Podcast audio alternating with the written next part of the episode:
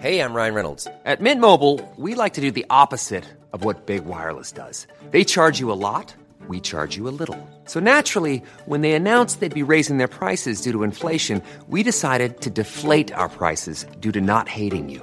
That's right. We're cutting the price of Mint Unlimited from $30 a month to just $15 a month. Give it a try at mintmobile.com slash switch. $45 upfront for three months plus taxes and fees. Promo rate for new customers for limited time. Unlimited more than 40 gigabytes per month. Slows. Full terms at mintmobile.com. the examination of the galaxies of space, images begin to appear. Images of strange and powerful forces. But of all the forces in the universe, the two most powerful Hulk Hogan and the Ultimate Warrior. Prepare to explode. Champion versus champion. Title for title.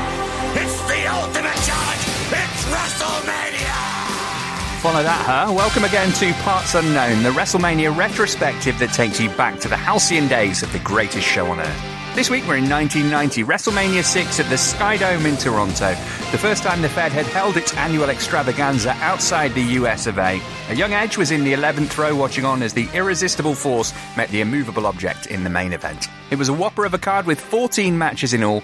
It lasted just over three and a half hours and took place before more than 65,000 fans with Gorilla Monsoon and Jesse Ventura on commentary. Here to separate the big pops from the cheap shots are my very own personal colossal connection. First, after a three week sabbatical, he's back and better than ever, possibly. Hmm. From Sky Sports News, it's the African Dream, Anton Toloui. Hello there. Next, it's the author, the doctor, the main eventer, the genius, Carrie Dunn. Hello. And last but by no means least, if you haven't read an article of his on something this year, you're doing the internet all wrong. He's just a common man. It's Carl Anka. Hello there. Anyway, on with the show. There's only one place we can start. The Ultimate Warrior beat Hulk Hogan to become WWF champion in a title versus title match. That rarest of things, a babyface versus babyface match between the two biggest stars in the company at this point.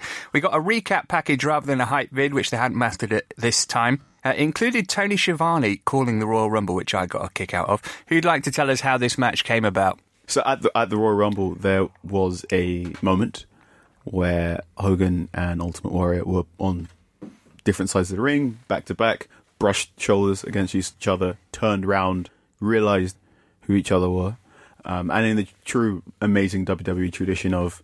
Oh wait, those characters have never ever been in the same universe together. The crowd slowly realizes what's happening, and then you hear one of the biggest pops in Royal Rumble history. I'd say it's the biggest pre-internet pop in Rumble history. The biggest post is Austin in 2001. I maintain that. Um, and it was the real, like, oh, oh, oh, wow. Yeah, let, us get those two fighting together and whatnot. Hogan would go on to win the Rumble, um, somewhere other wins the belt in between. And then you get this quite fun Rumble to WrestleMania period where Hogan is running on, on Warrior matches to protect the Ultimate Warrior, and Warrior is running on, on Hogan matches to protect Hogan uh, in the true sort of we need to make sure that when we both arrive at WrestleMania we're in peak condition. There was a similar thing going on this year, I say this year, in 2018 with Nakamura and AJ Styles. Um, and also during this time, they're both dropping just off the wall promos. Truly bizarre. I have no idea what's being said. There's there's a really famous one, infamous one from the Ultimate Warrior, where he's describing Hulk Hogan in a plane going to WrestleMania, going to this Ultimate Challenge, and then the plane starts crashing. And I, I, I don't know exactly what it's being said because I don't know what he's trying to say. I just remember there's a bit where there are two parachutes left, and Hulk Hogan has a choice.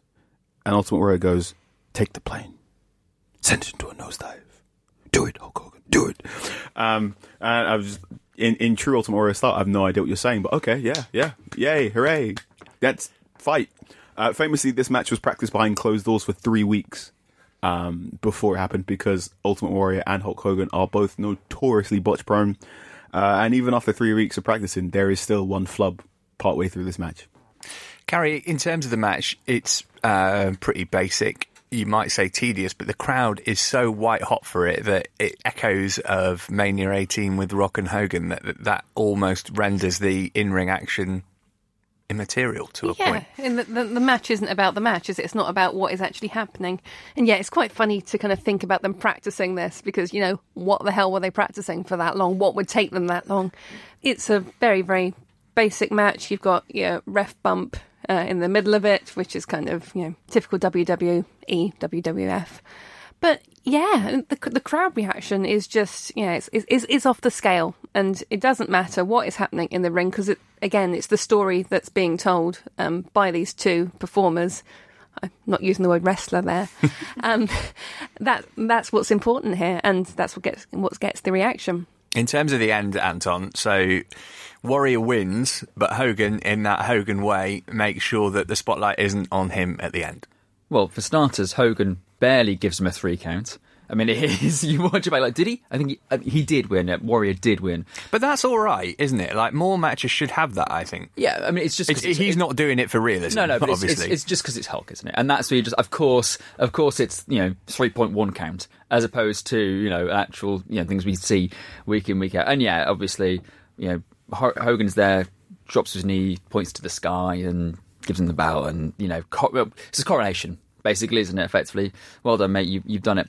I mean, it's the ending of the match is good because there are the twists and you're not sure who's going to win because of the you know the kick out and Hulk does the you and you're like okay here we go similar ending to what we had last year and then all of a sudden you're like oh great and you know it was it took a long time to get to it but the endings the endings uh, the ending's fun the ending's great and the crowd get the ending they deserve not just a sort of here's here's what you see week in week out and a leg drop and done. At least it was something a bit different. And yeah i mean this is not in my in my opinion a great wrestlemania but at least the big main event had a had a decent finish. So it's a guilty pleasure. no. It's just I, I can appreciate the hard work and the storytelling that goes into the end of the match. I can, you know, Pat Patterson clearly worked his ass off to get these guys ready to tell that story at the end of the match, and and you got an iconic moment at the end. And I think it's really easy for us to go back and say, oh, you know, it wasn't a great match and all, but these two guys were hugely popular at the time, and the crowd loved it. And I think you've got to take, yeah, well, personally, I'll take my hats off to it and say, well, at least they delivered, and the fans went home happy. Carl, have you got a theory as to why Warrior was something of a flop as champ? Because you could say it's because he's not a very good wrestler, but you could apply that to Hogan as well. Is it because he just didn't care enough about it? Um, it's because he's not a good actor, very specifically. So we have all said various bad things about Hulk Hogan, but the thing is, when Hulk Hogan wants to tell a story about himself, I'm crucially saying that when Hulk Hogan wants to tell a story about himself and wants to make himself look good, he will deliver. So there's a point in this match where his knee gives way and uh, Gorilla's going, "Oh, I'm not sure." Blah blah. And Hogan eventually powers up and goes through, and Gorilla hand waves and says there's something about his patellas snap back into place. But Hogan can sell in that way. When Hogan wants to look like he's really hurt and vulnerable, and actually, it takes energy for him to get up to this hulking up bit because the Hulk up is ridiculous. It's just no sell, right? But he has to go through a lot of damage and a lot of pain to get there. And Hogan is great at doing that. Hogan's great at just going, "Oh no, I'm really weak. Please don't. Please don't. Please don't." Hello. Whereas Ultimate Warrior never does that. We joked on WrestleMania 13 about how he just stood right back up after a pedigree, and he is he does that all the time, where he shows no respect for his opponent. He never wants to make himself look vulnerable. So as a champion, there is no intrigue in anything he does because you just assume he's going to win, and if he loses, you assume he loses via shenanigans because he doesn't know how to make himself look vulnerable.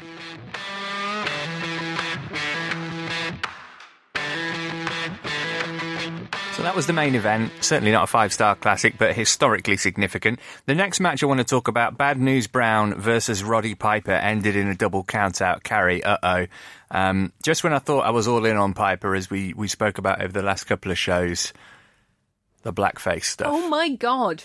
Um, I literally didn't even realise what was happening. Um, so until you kind of see the pre-match stuff, and I've written in my notes, why is Roddy painted? Then I've written, oh my god, it's because this whole thing is racist. Um, and the words that he uses, it's not just it's not just the blackface that goes with it. He talks about Bad News Brown's um, physical appearance too. He goes with all the kind of you know the stereotypes, awful stereotypes. Kind of talks about bug eyes, talks about his uh, ears, his nose, his nostrils. It's just the most egregious racism, and yeah, it's terrible. I was shocked. Are you still a fan of his? It's a really difficult thing, isn't it? I mean, we say kind of you, you can't just look at things as being of their time, and obviously this is a product of its time. Roddy Piper is a character that's been written and is being performed by this particular performer within a particular culture. You know, it's not to say that WWE isn't free from this kind of stuff now. We still see racial stereotypes being wheeled out, and although they're perhaps slightly more subtle now, they're not quite as explicit as this. There are still problems with the way WWE um, portray their characters. So, yeah, I mean, I'm still a fan of Roddy Piper's work, but I'm certainly not a fan of this or the way this was produced. What shocked me about it, Carl, apart from the fact that he blacked up half of his face and body, was that the crowd seemed to eat it up. They didn't. They didn't care at all. They thought it was a hoot. Oh yeah, they they love it. Um, they WWE fans also love when Triple H blacked up and impersonated The Rock during DX versus Nation of Domination. Uh, I'd say wider society still has not un- grappled with, if you pardon the pun, uh, or understood why blackface is offensive, unacceptable. The interesting thing about this match is, like we mentioned previously when Piper was against Goldust, is that Piper looks unique and Piper has this different energy compared to everyone else. So this match is a fight. Compared to all the punch kick, punch kick, Irish whip stuff, this is just two lads having a scrap which is interesting to watch and is, is, is a varied pace. And if Piper hadn't have blacked up, yeah, probably would enjoy this. This is this is quite a nice backstreet brawl type thing. Why he blacked up? Um, I think he was asked later on in life why he did it, and he said something along the lines of, "Listen, I'm from this place. There are barely any black people in this place," which makes zero sense. He also said, "I said some nice things about Michael Jackson in the build-up as well." That so was, I was going to ask what was the what was his thing with Michael Jackson? The little tees and the little every so often, and it was all very odd, wasn't it? It was what? Why is he bringing? Why has he got a glove? Yeah, why has he got a glove and he puts it on during the match as well, doesn't he? It's yeah, it's really uncomfortable. And if you can't explain why you did it, that doesn't mean it's okay. No. That's what I understand. And you can say I I admit or I can appreciate why it was wrong or like like look I'm not I'm not excusing it. I'm just saying that I, you can always you should be able to be reflective and say times have changed and I was off the mark. I'm pretty sure if you asked half the crowd who were there now and said, "Oh, what about this?" they'd be like, "Oh, yeah, actually." And watching it now, I'd feel a bit uncomfortable. But at the time they lapped it up, fine. You're not going to say you're not going to turn around to that person and say you're an awful human being. You're going to say, "Oh, well done, thanks for learning your life lessons." You know, we all understand that you know time was just were completely different then. But yeah, you're right. Why why is this why is this why why is why why is why has this not been denounced? What what made it particularly inexcusable for me was that he apparently used some special kind of paint or product or whatever to ensure that it didn't wash off whilst he was sweating during the match because that could have given at least the commentary team something of an out of look how ridiculous this thing that he did is. It's going away. Um, and that just shows what an awful thing it is to do, etc., and so on. But they were that insistent on it that they made sure that it didn't. That's such a Roddy Piper thing. Well, only Roddy Piper in 1990 would think I better take extra attention to use the correct paint. Which which makes Ro- that stands Roddy Piper out as he is a perfectionist and he very much cares about his craft. He also does some just deplorable things and thinks it's okay because it's wrestling. It's not really him. But didn't Gorilla Monsoon reportedly in the back replace the cleaner with just water? So we had to go to the airport the next day still half half black. Yeah, That's walking fun. through the airport in Canada with a, a large Mickey Mouse doll for his daughter, um, still half in blackface, which must have uh, attracted some looks. Bad News Brown's not somebody we've mentioned. Does Does anybody know anything about him, or would you like to learn? Yes, he is a ex. Uh, he's an Olympic bronze medalist, so he's not quite Kurt Angle, but not quite Kurt Angle. Ronda Rousey. Oh, he's Ronda Rousey. Um, Bronze in judo in Bronze in 1976. yeah, yeah. Um, It's good to see we, we saw all those judo moves in this match, didn't we? Glad, glad all that paid off. he has distractingly high t- trunks. There's just something about his trunks that look as if they're missing like an extra bit of fabric around the back, so I can see like the bottom of his bum. So maybe that's where Simon Cowell got that gimmick from. Maybe who knows? he, he left the Fed after SummerSlam this year, saying that Vince had reneged on a promise to make him the first black champ. He died age 53 of a heart attack, um, which we're sort of getting used to. On from that, I think we're probably best to just put it behind us to Dusty Rhodes and Sapphire, brackets with Miss Elizabeth, defeating Queen Sherry and Randy Savage. Um, Carrie, this is our first in ring look at Dusty Rhodes, one of the most historically significant figures in, in past, present, and maybe future WWE history. Some people won't know much about him. Tell us. Okay. Um, so uh, let's work backwards, I suppose. So he's the father of Cody Rhodes and Goldust. Uh, he's probably most famous in the past kind of 10 years for his work in uh, WWE development. So one of the key figures behind NXT, uh, hence the Dusty Rhodes uh, Tag Team Classic tournament. And then before that, uh, obviously famous for his own in ring work and he's also his promos. I mean, the Hard Times promo is one of the most famous wrestling promos of all time. I don't think we need to go over that. But if you haven't seen it, go and watch it on YouTube immediately. It's one of those compelling pieces of acting you will see from a wrestler. And one of his main duties in the performance centre was promo classes, wasn't it? Absolutely, yeah. Which is interesting because I kind of feel in the past couple of years that's been slightly neglected. That, that they've kind of gone on this talent search of all the indies and gotten these brilliant in ring performers who aren't necessarily the most comfortable on camera. They're not necessarily so hot on the character work or the actual talking side of it. And yeah, I think that's probably where Dusty is most currently missed in WWE product. In terms of his in ring career, Carl, it was more um, Crockett Promotions, WCW, than, than WWF. He's, he's decked out in polka dots here. Supposedly that was not a rib on him, but he was a serious performer for the rest of his career, and he was kind of made to be slightly comical during his WWF run. Yeah, so he's he's NWA uh, Crockett um, babyface du jour. He frequently clashed with Ric Flair. So the idea was Ric Flair, as the heel, would hold the title for a long, long, long time. Uh, Dusty Rhodes would chase, eventually overcome, or try and overcome. There'd be shenanigans. The Four Horsemen would get involved, or you'd get what is termed as a dusty finish, which is Dusty Rhodes invented a dusty fi- finish, which is a, a finish which isn't clean. So if your face wins, but it's via DQ, so the heel retains the title, or other shenanigans. The way I always described it to my non-wrestling fa- friends is um, in the Oscars, where everyone thought La La Land won, and then eventually became Moonlight. That's a dusty finish. Yeah, it's like when the ref changes the result Yeah. sometime Yeah, afterwards, yeah. basically. Moonlight has won. That's a dusty finish, but in the Oscars. um, and then he, he goes over to WWE due to, well, business reasons. He wasn't a great booker in the same way he was a fantastic wrestler because he, like many other wrestlers turned bookers, kept didn't want to give up the title. Um, gets to WWE and they thought, all right, well, you're like this great heroic common man hero. We're going to just take the mick out of you. So put him in yellow polka dots. Um, but the thing about Dusty Rhodes is he's so charismatic and he's so funny and he can make nearly every gimmick sing that it worked.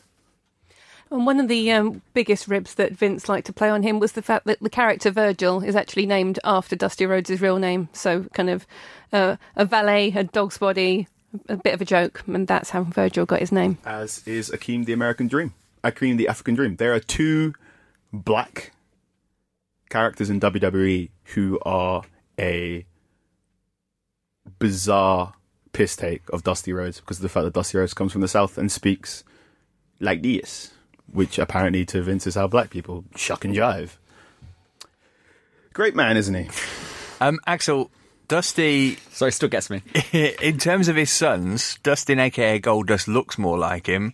Cody maybe sort of thinks more like him. You know, the kind of entrepreneurial, independent businessman that we've seen, particularly in this year of 2018. Would that be fair to say? Oh, completely. Yeah, I mean, Dusty understood what wrestling fans wanted and how to almost modernise the product within the territories and draw a crowd and make the crowd go home shocked and surprised and enthralled.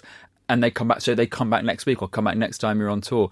And you see Cody doing that now with the indie setup. He's offering something different. He's offering something cool. He gets, he understands what wrestling is in 2018, like Dusty did in the in the 80s. So I think, yeah, I think you can clearly see the the lineage. Um, and the thing I liked about the promo before this match, because Sapphire isn't a an in ring. She was basically a fan who worked her way into the storyline. Real Yeah. name Juanita Wright. Sherry didn't like working with her, apparently. but Dusty does all he can in the promo to physically bring her in, and then while in the ring, he he clearly has taken this person under, under his wing to try to create the best match, try to make the most out of her experience in it. And from anyone you speak to that's been in NXT while while um, Dusty was there, one of the first people they'll talk about. It's not Triple H. It's not you know. It's not Matt Bloom. It's not you know the women's division usually talk about Sarah Martin, but it's it's Dusty. Dusty's the guy they'll talk about. The one guy that they're instantly connected with because there's clearly something about him as a human being that just loved working with people and getting making the most out of them and. His enthusiasm for sports entertainment clearly came across and was contagious, and I think that can even be seen in the, the slight promo you see before this match. Uh, in terms of the people opposing them here, uh, Sherry, somebody we've spoken about. Anybody have a preference for heel Savage over face Savage? Is is I mean, I'm mm, Yeah. Carl, you're shaking your head. Yes, that Oh, surprises me. I, I like me some heel Macho Man because we'll get into this a bit later when we talk about face one. Macho Man is better, more more interesting to me when he's incredibly dominant. So unlike to loop back to what I said about Warrior, Macho Man's a great actor, but he's got quite a pronounced vocabulary. Um, so obviously this is a podcast, so you can't see what I'm doing right now. But Macho Man does this a lot, where he puts both of his arms out and then he points like this, which is basically his version of going "Hello, new paragraph." Um, I feel like we need car gifts to accompany the podcast. uh, so stick both your arms out and then point forwards, and then like very very specifically. That's how Macho Man starts next segment of match, and he does that a lot more when he's a good guy than he does as a bad guy. Because when he's a bad guy, he's getting tables and he's punching you more, and he's just trying to beat you up a lot more than he is trying to tell a story and being quite clean. And also, uh, I find Sensational's Sherry just fascinating when she's beside Macho Man, or when she's beside Shawn Michaels, or when she's doing anything really. So yeah, I prefer heel Macho Man. And I've also with with his delivery because it's so deep and because it's so pronounced and. I, I kind of feel like it suits a heel character. more. I can't get behind a hero sort of saying, "Ooh, yeah," Like, that doesn't sound like a hero to me. That That's the worst Macho Man impression I've ever heard. I, well, it was, you know, maybe it was him on the loo or something. I don't know, but it's. He's back. I don't. I don't. I just. I can't. I don't. Say heroes don't talk like that. Here, I can't get behind someone. He could say the most prophetic, wonderful thing, and I would just go, "Well, that's ridiculous," because it's coming out of his mouth. We'll say something dastardly that way. Don't. Don't say something wonderful because I won't believe it.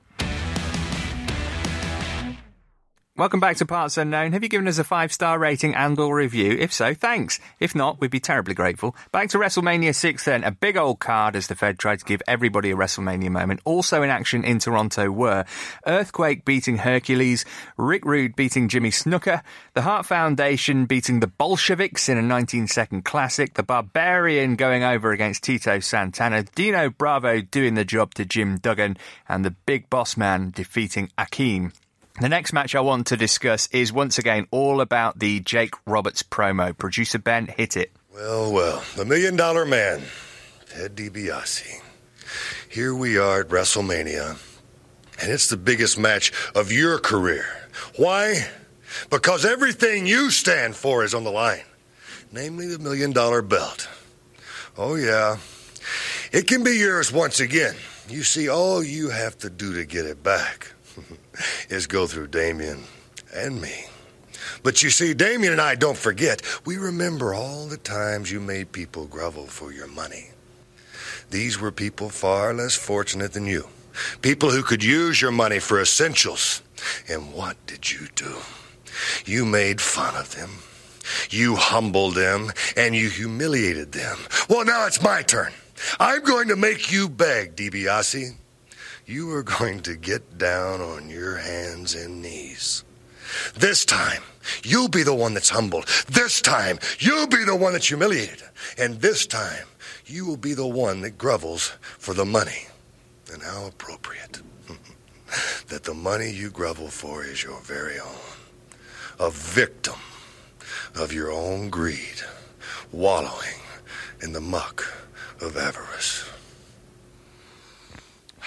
Longfellow couldn't have said it better. Uh, Carrie, there's a reason that Barry Blaustein chose to include that in Beyond the Mat, isn't there? Because it's one of those things that you kind of, people who don't get wrestling, that might be the sort of thing you'd show them and go, hey, it's this kind of thing. I've talked about this before and the difference of the wrestlers who worked in the 80s coming up through kind of smaller shows and being able to act and use their voice and just listening to that without actually watching it shows how good Jake the Snake was at that. It's the difference in volume, it's difference in pacing.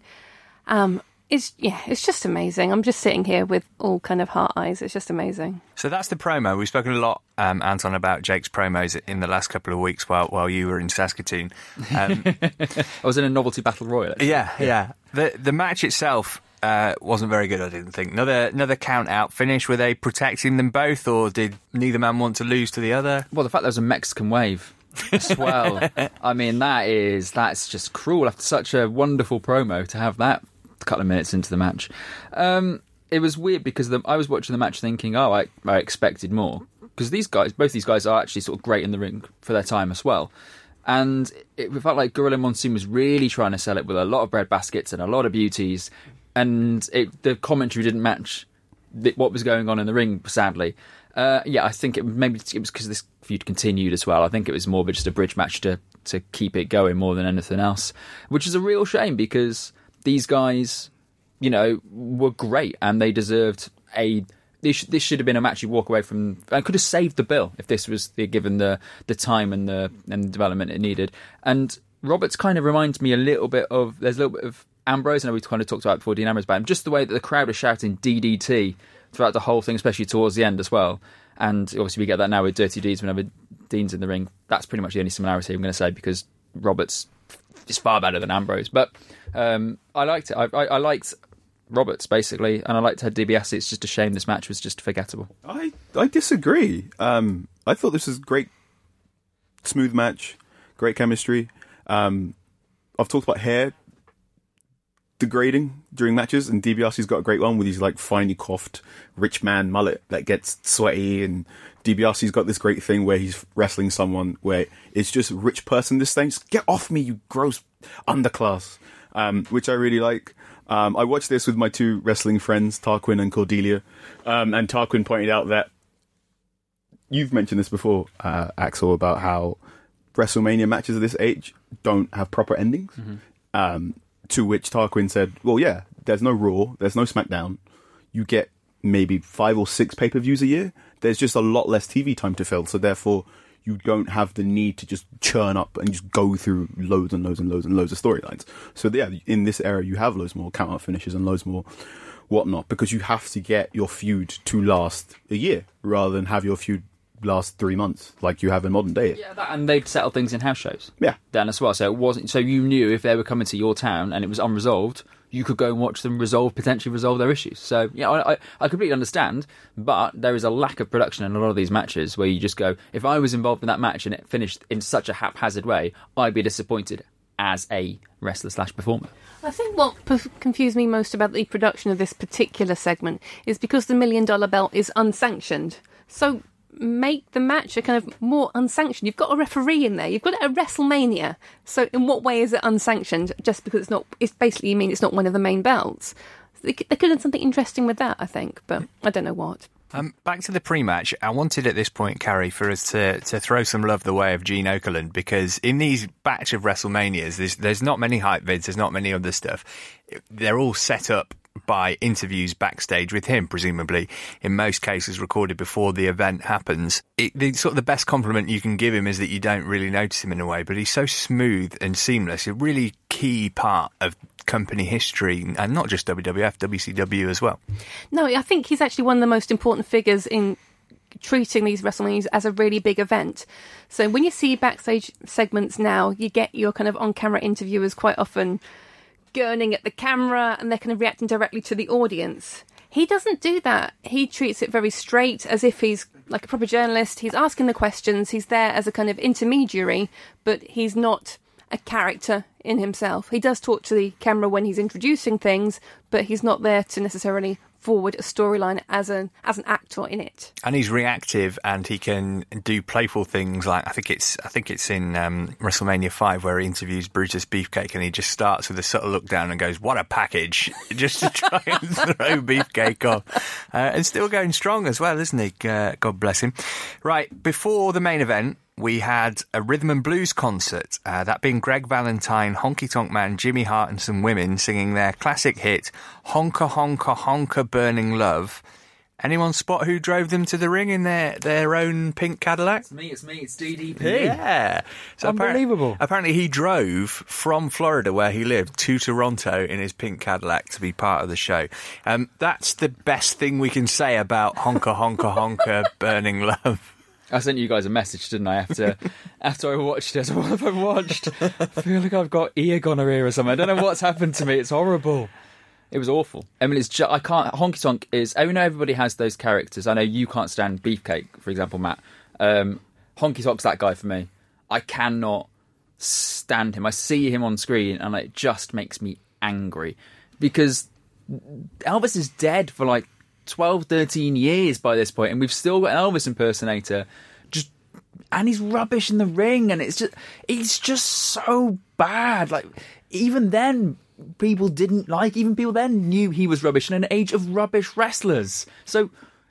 Oh, and he always he gets good billing in all these WrestleManias. It's just terrible. Because Vince thinks it's funny. Because because Vince, yeah, I don't know what offends me more: his lack of ability in the ring or his lack of musical ability. this is just terrible, and my entire comments for the match is why the performance is so bad. I don't know whether they couldn't hear the track. I don't know.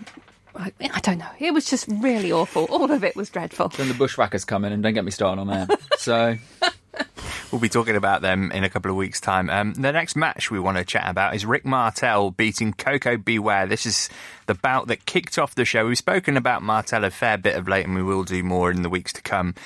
Koko, Carl, features in Beyond the Mat as a kind of washed up veteran, and he's often derided for being in the Hall of Fame. You know, when you talk about people who are in the Hall of Fame, people go, "Oh, Koko B. Ware's in it." That's a bit harsh, isn't it? He had a, a beautiful drop kick. He was a he was a decent performer. Maybe if he'd been a bit taller, he would have he would have had a, a better run. But I think it's kind of the fact that he's got a parrot with him kind of undercuts him a bit. Yeah, uh, I think you hit the nail on the head there.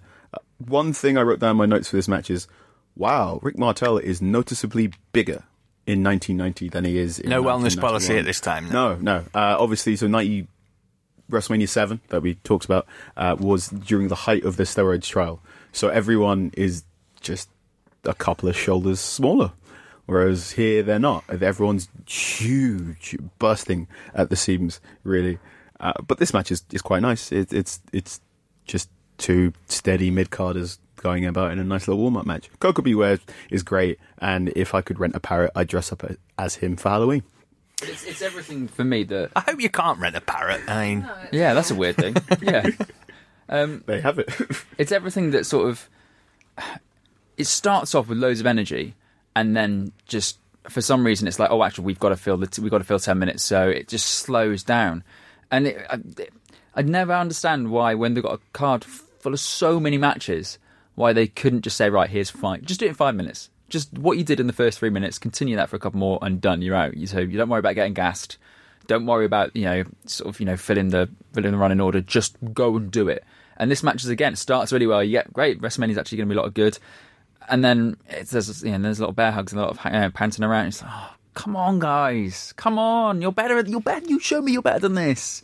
Um, obviously, I haven't been here when you talked about Rick Martel, but why is he coming to the ring with some sort of vaginal douche spray? I don't understand what's going on there. it's arrogance. it's arrogance. Which is a great name for a for a, for an aftershave for a perfume, which is wonderful. But it just looks weird, doesn't it? It's too big. It's too. There's something almost medical about it. And so- and Stop that's- doing the action. don't? Yeah, exactly.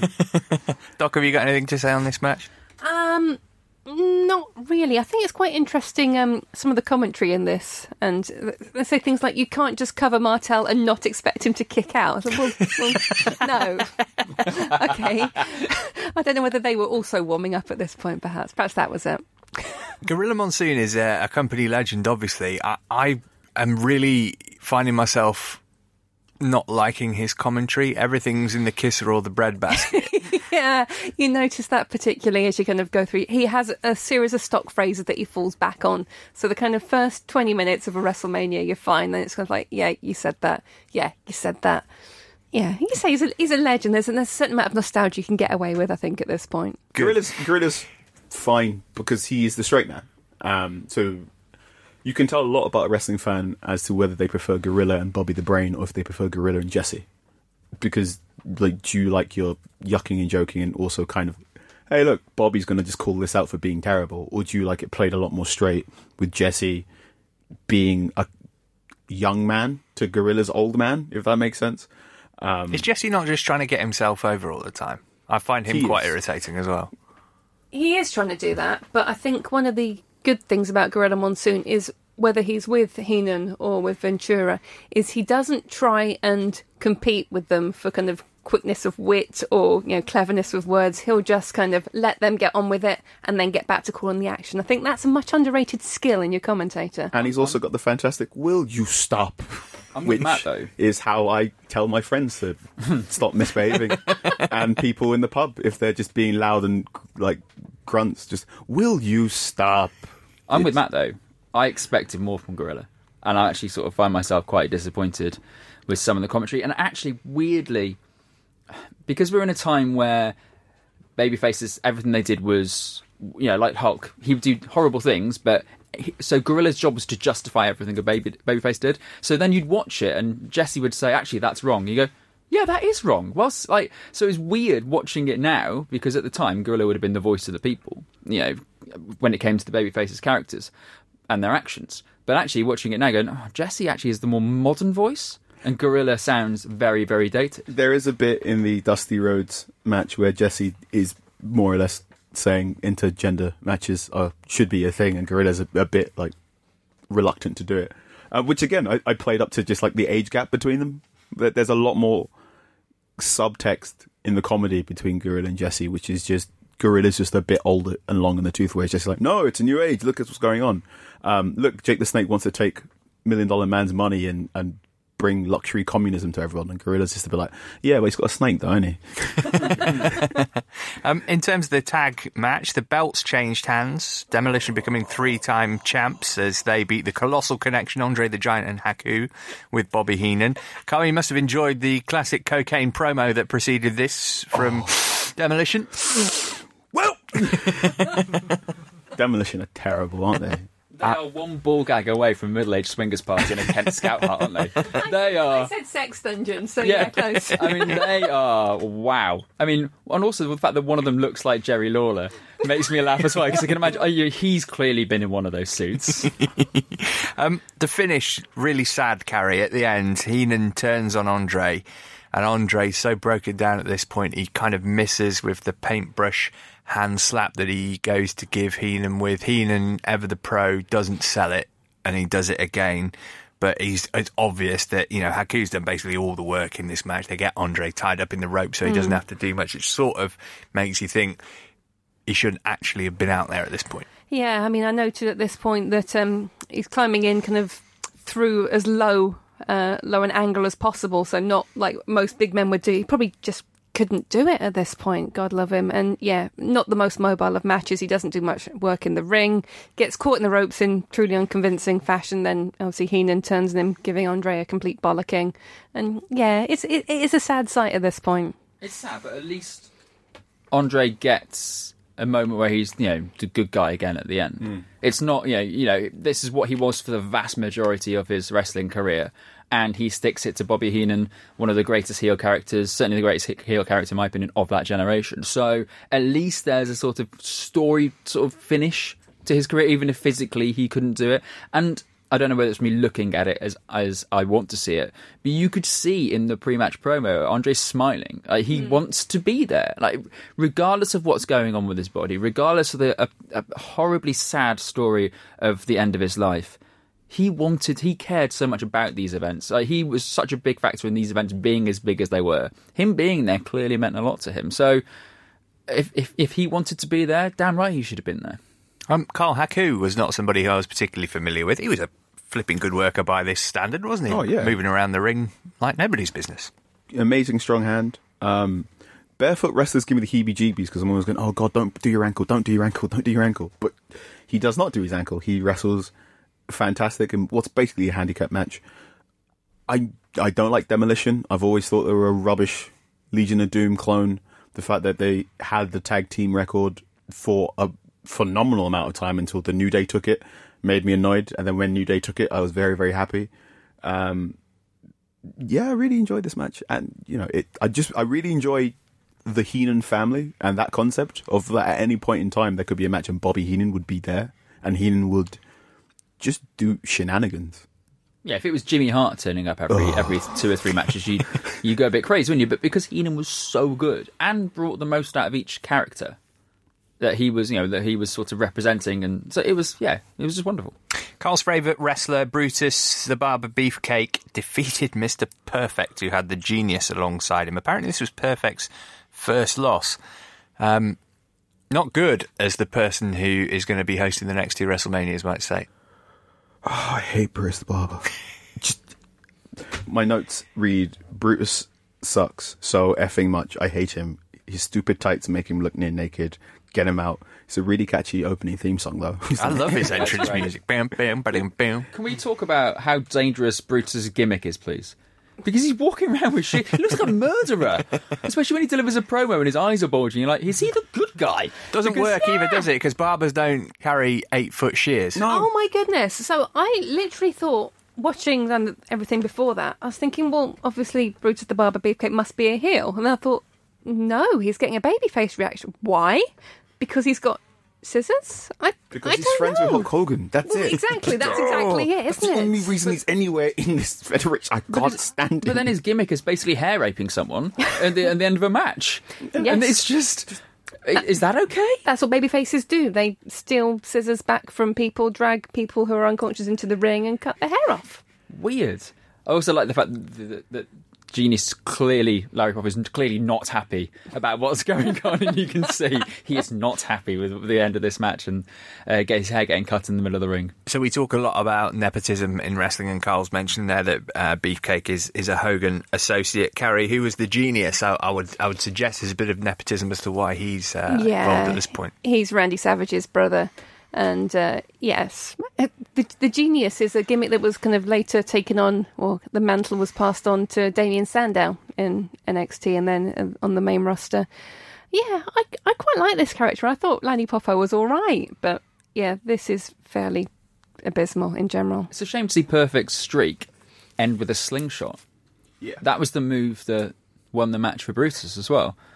It's like, really? You built this guy up for so long, and then he wins, he loses his streak in that manner.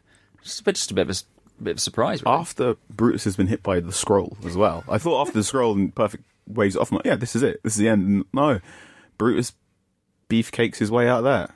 Brilliant. Um, the last match we'll talk about the Orient Express, who are Pat Tanaka and Sato with Mr. Fuji, defeated the Rockers. You know who they are, Marty Jannetty and Shawn Michaels, by count out.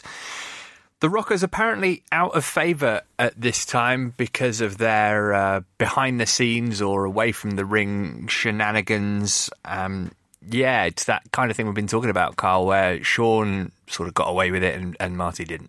Yep, it's the story of everything in in like heavily male influenced workplaces. If you're good at what you can do, you can drink and turn up to work hungover. Apparently, um, yeah, this match was pretty dull, and I wrote down it's a stacked tag division, and they have no idea how to make any matches have any consequence. Oh wait, it's just like 2018. Hooray!